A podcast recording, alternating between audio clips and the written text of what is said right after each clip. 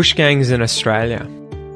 So it should come as no surprise that gangs have existed in Australia since the colonial era, when the first colonists comprising mostly male convicts were dragged off the ships of the first fleet in chains.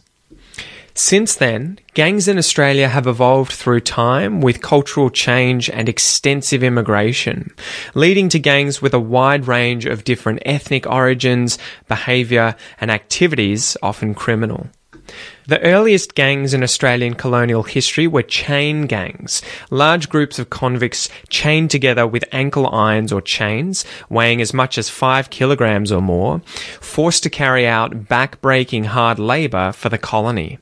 Although these gangs were clearly not through voluntary association, if you see farms with extensive rock walls acting as fences for paddocks, they may just have been constructed more than 150 years ago by the sweat and blood of convicts in such chain gangs. By the 1860s, the convict era was coming to a close, and the last British born convicts were getting dropped off in Australia's colonies and finding themselves mixing with several generations of native born European Australians. These native born Aussies were already developing their own sense of identity and referred to themselves as currency lads and lasses, in contrast with the British born sterling lads and lasses. In the final decades of the 19th century, these rambunctious and restless Aussie youths, mostly men, though occasionally women, started becoming known as larrikins or larrikinesses and began to gather in pushers or push gangs. The word push had entered Australian English via flash language, a vast vocabulary of slang developed by criminals in the streets of London and imported to Australia on the first convict ships. Flash language was used by criminals to talk about specific topics which they wished their victims or the police would remain ignorant of. Push originally meant crowd of people, but which was adapted to later just mean a group of larrikins or troublesome youths. In his book, The Australian Language, Sidney J. Baker describes the attributes of a larrikin. He had a number of recognisable features, however. Generally, he was young, between the ages of 15 and 25. He was a city dweller. He dressed with extravagant precision. He extracted comfort from being a member of a gang. He was alleged to have too much money and too lack of parental control. He looked upon refinement in social conduct as a form of weakness. He spoke a weird jargon which it seemed only his own kind could understand. He was given to spasms of violence. In short, he was exceedingly like modern Australian louts.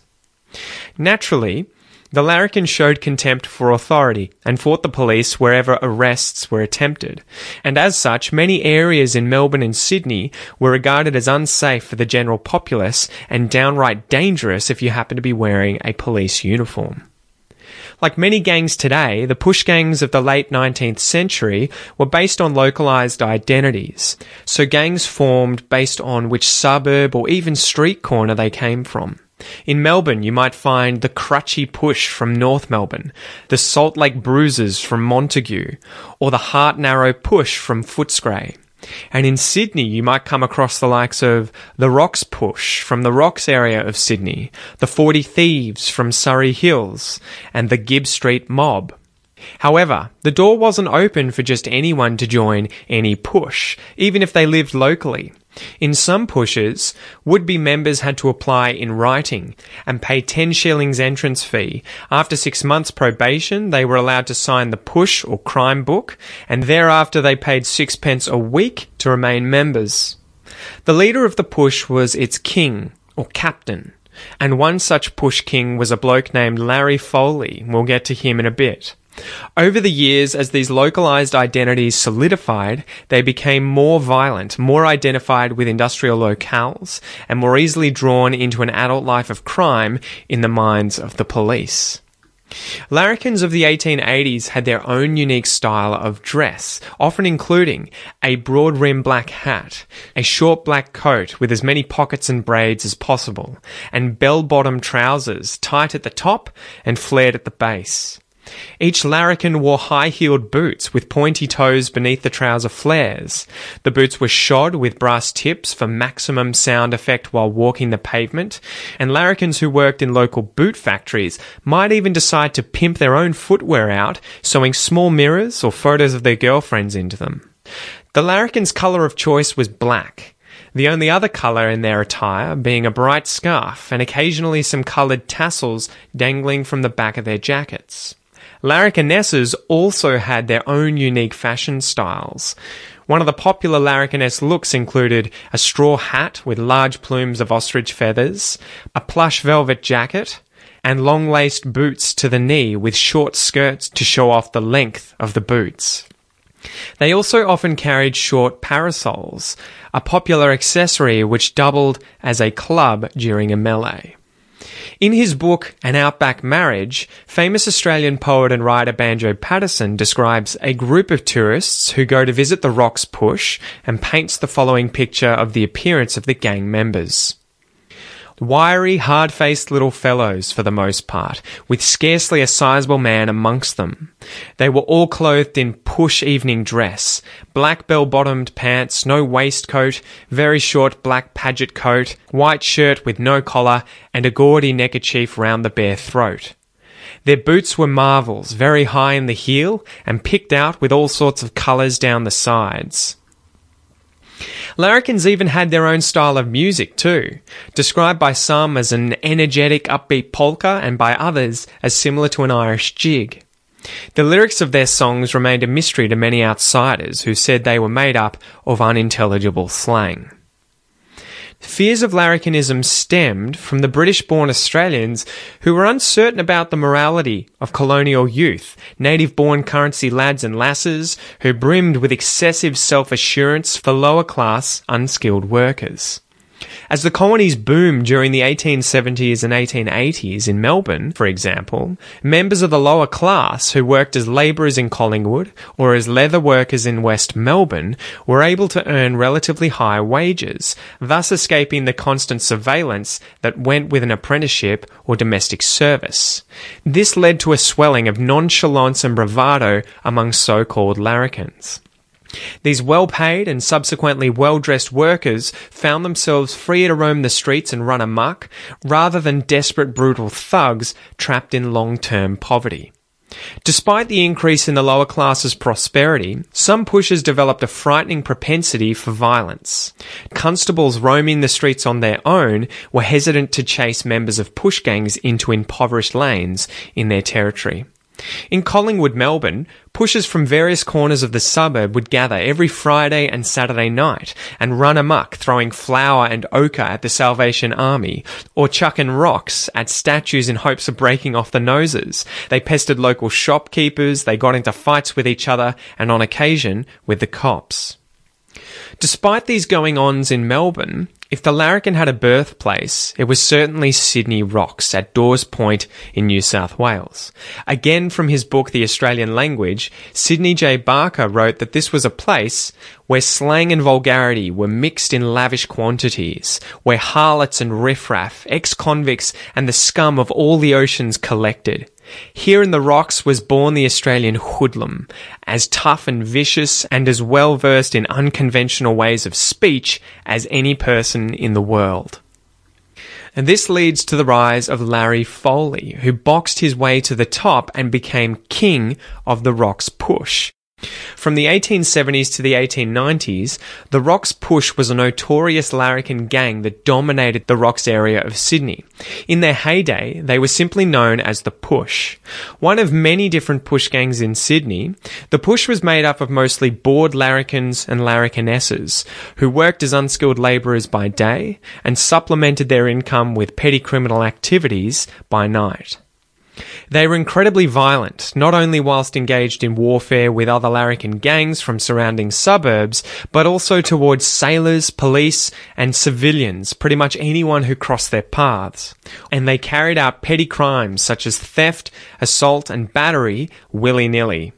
More often than not, their victims would be poor, unfortunate drunk men, and upon being seduced by a beautiful female member of the push, was led down a dark alley. The unsuspecting victim would look up to see the woman had vanished, and a group of young, strikingly dressed men with bad intentions had appeared in her place. In order to become the leader of the push, referred to as their captain or king, you had to fight your way to the top through victory in the bare knuckle boxing ring. Enter Lawrence Larry Foley, a champion pugilist, or pug for short, who used his fists of steel to climb to the top of Sydney's most feared push gang. Larry was born on the 12th of December in 1849 near Bathurst. He was baptised on the 2nd of May in 1852 at Penrith, and as a lad seemed destined for a career in the clergy. At the age of 14, he moved to Wollongong and became a servant to Father D. O'Connell, the first Australian born diocesan priest. However, Larry decided entering the priesthood wasn't on the cards for him, and at 18 years of age, he moved to Sydney where he became a building labourer. As with many young lads who suddenly found themselves in a big city, Larry quickly surrounded himself with other young men and eventually fell into the ranks of one of the many larrikin gangs that roamed and fought each other in the inner suburbs of Sydney.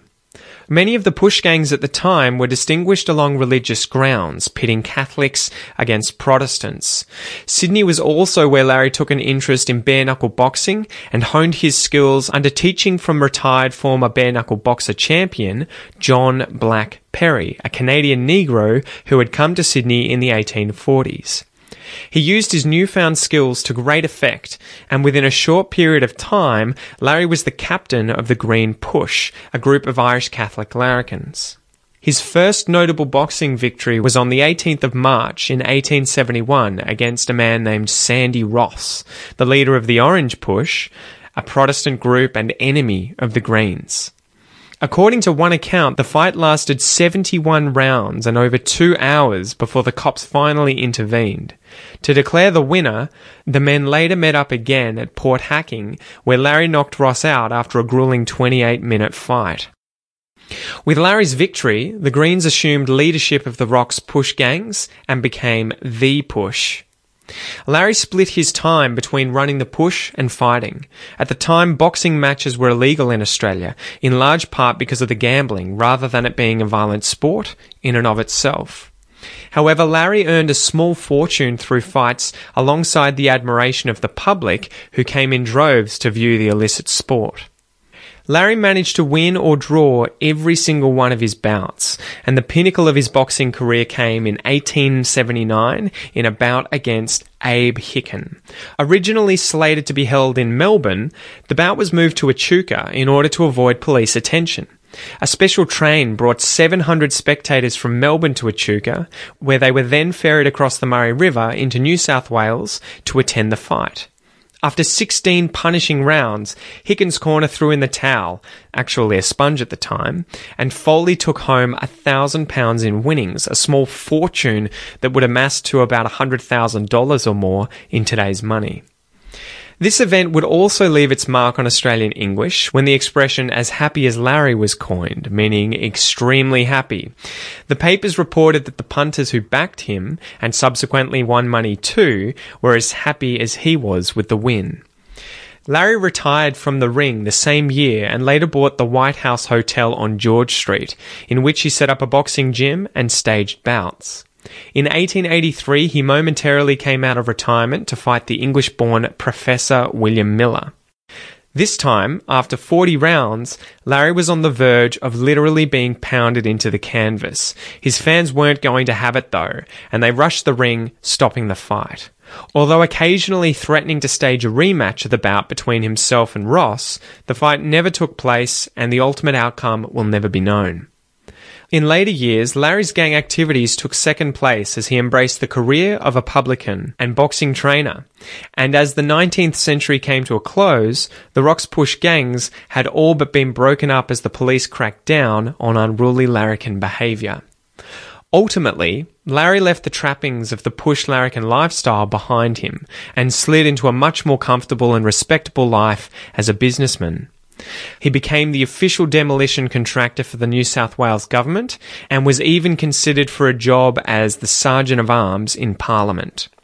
Whilst visiting a Turkish bath in 1917, he suffered a heart attack and died a few days later.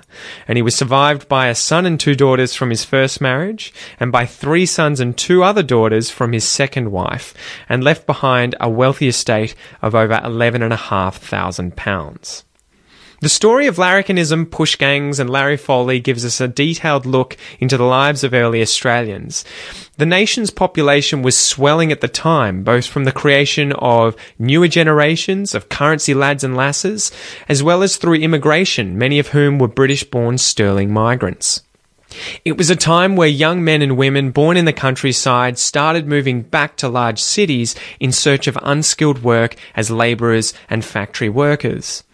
As strangers in a new place, these young larrikins and larrikinesses became friends and naturally formed groups that evolved into push gangs. Their identity and relationships were likely reinforced by class conflict and discrimination from both new and old Australians who still considered themselves British at heart with a disdain for anyone who had even a hint of convict blood in their veins. In these times, violence could be used as much as a tool for control and fear, as well as a means to ascend through the ranks of society, as encapsulated in the story and life of Larry Foley. He started life out as a schoolmaster's son from the country, and he climbed through the societal ranks of larrikin, push king, and bare knuckle boxing champion, and ended his days as a wealthy and respected Sydney businessman. So next time you hear someone say that they're as happy as Larry, or call a young Aussie bloke a bit of a larrikin, remember Larry Foley and the young Aussie larrikins and larrikinesses from the late 1800s and early 1900s where these terms were born. So I hope you enjoyed this episode, guys. I would love feedback from you. Obviously, I'm trying something a little different. I'm trying to work on my writing skills and really introduce you to a lot more about Australian culture and history as well, so that I can obviously give you much more detail, much more information. And, you know, it's kind of fun doing the reading and the research myself as well. But yeah, please let me know if you enjoy these. Um, I'm trying to include some of the more advanced English in there. Obviously, this isn't always how native speakers would speak to one another because is, you know, written English, but hopefully it's a good source for you to find a lot of different vocabulary and words and slang, as well as educate yourself on Australian history and culture. Anyway, I'm Pete. This is Aussie English. It's been a pleasure talking to you. I hope you enjoy the episode. I look forward to your feedback, and I'll chat to you soon. See ya.